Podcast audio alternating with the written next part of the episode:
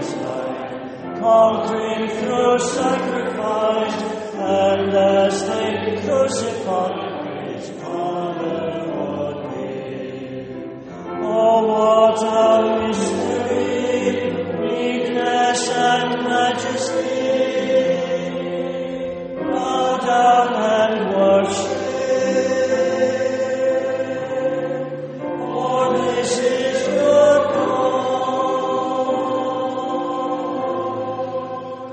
This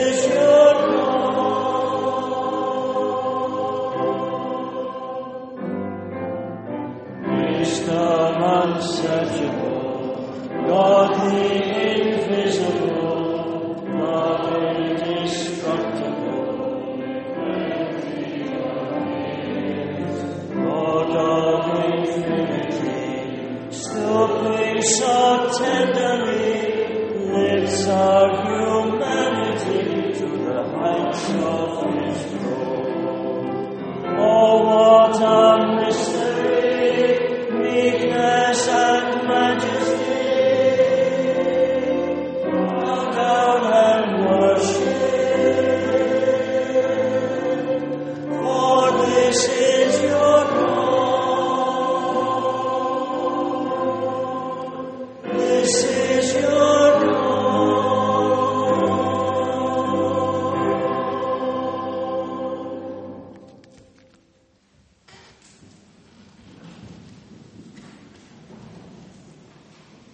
May the words of my mouth and the meditation of all our hearts be acceptable in your sight, O Lord, our strength and our Redeemer. Amen. Do you like your doctor to look like a doctor? When you make your first visit to meet your new GP, do you have an image in mind? Hair graying slightly at the temples, smart glasses to look wise and intelligent, and old enough to know what to do, but not, not so old that you wonder if they've maybe lost it a bit, if they've kept up. So you go into the surgery and you open the door, and it turns out she's all of those things. And you feel pretty relaxed. I used to not want to look like a minister. The cliched stereotype grey suit, bicycle clips, and a slight air of distracted self importance. I remember when the Reverend Mark Nicholas of Gorebridge Parish Church came to speak to our men's group. He arrived in squeaky leathers on the back of a 750 Honda. So cool. Now, that's an image. That was not what we were expecting at all. The traditional mould shattered. My approach to breaking out of the traditional image was to go for scruffy. Nothing changes, I hear you say. How dare you? But that could sometimes have repercussions. I remember one day walking the dog uh, down the hill to the beach in Dunbar, and I couldn't find the dog lead, so I just had a piece of string attached to his collar, and it was a very dreich, damp November day in Dunbar, and so naturally I was wearing my long khaki ex army surplus greatcoat and a pair of black wellies walking down the road, and there was a car coming up the hill, and the passenger said to the driver, Oh dear, look at that sad old dosser there with his dog on a string. I didn't think you had people like that in Dunbar. oh, that's our new minister, said the elder who was driving. On another occasion, I called at the big house where, uh, in Spott, fabulous big house where the organist lived. And he had another visitor that day who took one look at me as I arrived in my ragged jeans and favourite old sweater and mistook me for the gardener.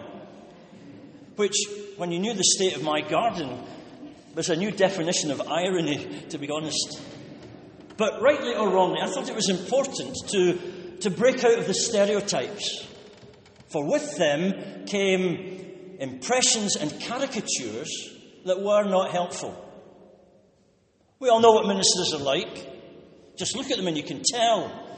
A bit vanilla, a bit dull, a bit hunkered down, a bit inhibited and out of touch, and a bit conventional and safe. Not embracing life, loving life, alive and culturally aware.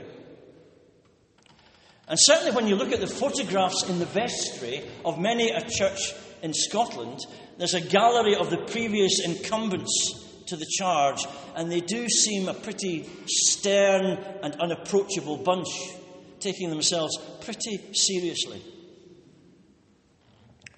Our image of ourselves is quite important to us, not least our body image.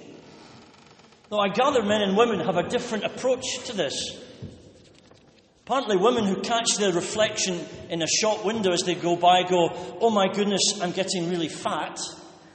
Men who catch their reflection in a shop window suck in their breath and say, Yep, yeah, still got it, still got it.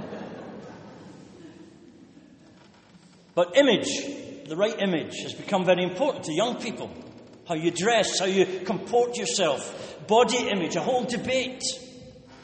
Body positive social media campaigns have sought to combat people getting too uptight about their body image.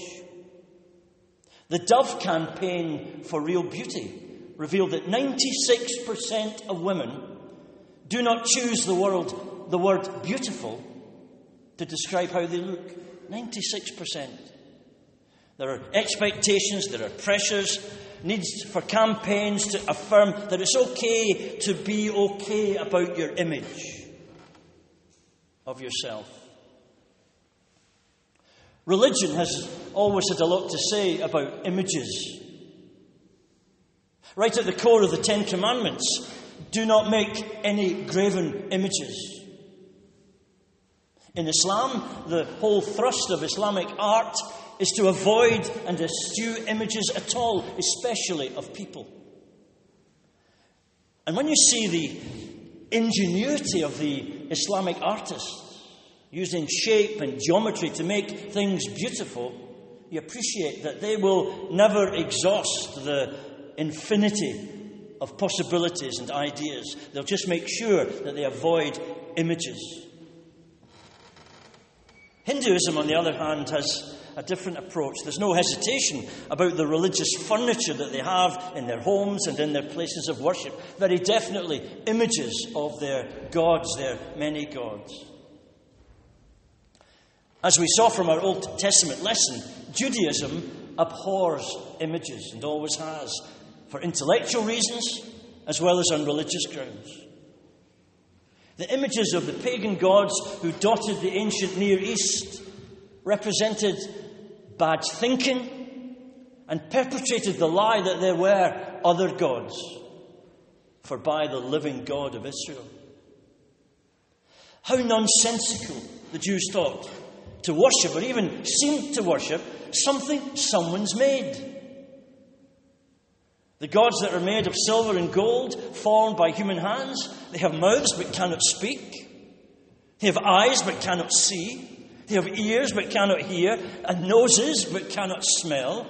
They have hands but cannot feel, and feet but cannot walk. They cannot make a sound. May all who made them, says the psalmist, all who trust in them, become like the idols they have made. The psalmist, with incredulity in every sentence, puzzles over these graven images, which seem immensely easygoing in their moral demand and wonderfully portable in their convenience. And yet, despite these reservations, the attraction of idol worship seemed magnetic to generations of Jews. They found these easygoing gods much more amenable, far less restrictive and demanding than the inconvenient God of Abraham, Isaac, and Jacob. And time after time, they went whoring after these false, pocket sized deities and turned their back on the living God. And against this, the prophets railed and thundered and called the people back to the truth. Western art hasn't hesitated to envisage and present the Christian idea of God. The walls of countless cathedrals, the ceilings of many, many churches are arrayed with amazing artistic representations of what, what the painter has in his or her mind about God, his nature, and his deeds. The Protestant reformers were not always so at ease with that, but instead rampaged around Europe in an orgy of unrestrained iconoclastic vandalism that they called purification. As they removed anything that looked like a graven image or an idol in any church or cathedral or university. ISIS are not the first to destroy great art in the interests of re- religious zeal. That goes back a long way. But those dark episodes notwithstanding, Christian art has dominated Western artistic development, and Christian imagery has featured significantly as a theme of works of art for 2,000 years. And we're mostly okay with it. Sometimes we go into a church and it seems a bit too much. And we sometimes wonder what these works of art are telling us about the Jesus they portray. Or what vision of God lies behind the, the giant fresco? Is it truth that underlies the artwork? Is it a helpful pointer to the reality of the nature of God? Or are we being misled? When we see, for instance, Jesus portrayed as a white, long haired, blue eyed, cheesecloth wearing shepherd holding a trembling lamb, Will the real Jesus of Nazareth please stand up? And what image of God have we gleaned from our encounters with Christian art, poetry, architecture, and music? A stern Victorian God, interested in his power and his prerogatives? A meek and mild keeper of the peace, who will offend no one and ask nothing of us other than that we try and be nice to people? How have the images we've grown up been misleading, have made God too harsh or too accommodating, too terrifying to come close to, or too benign to be bothered with? It's a significant issue because there are people who shy away from any encounter with God because their image of Him is of an angry, malevolent, judgmental, harsh, aloof, distant being, judgmental, who will have no place in his heart, if he had a heart at all, for people like them, who've done the things that they've done and are the person that they are. If we've been taught to imagine a God to be feared above all things rather than respected or loved, our impulse is to hide from the burning white heat of his wrath.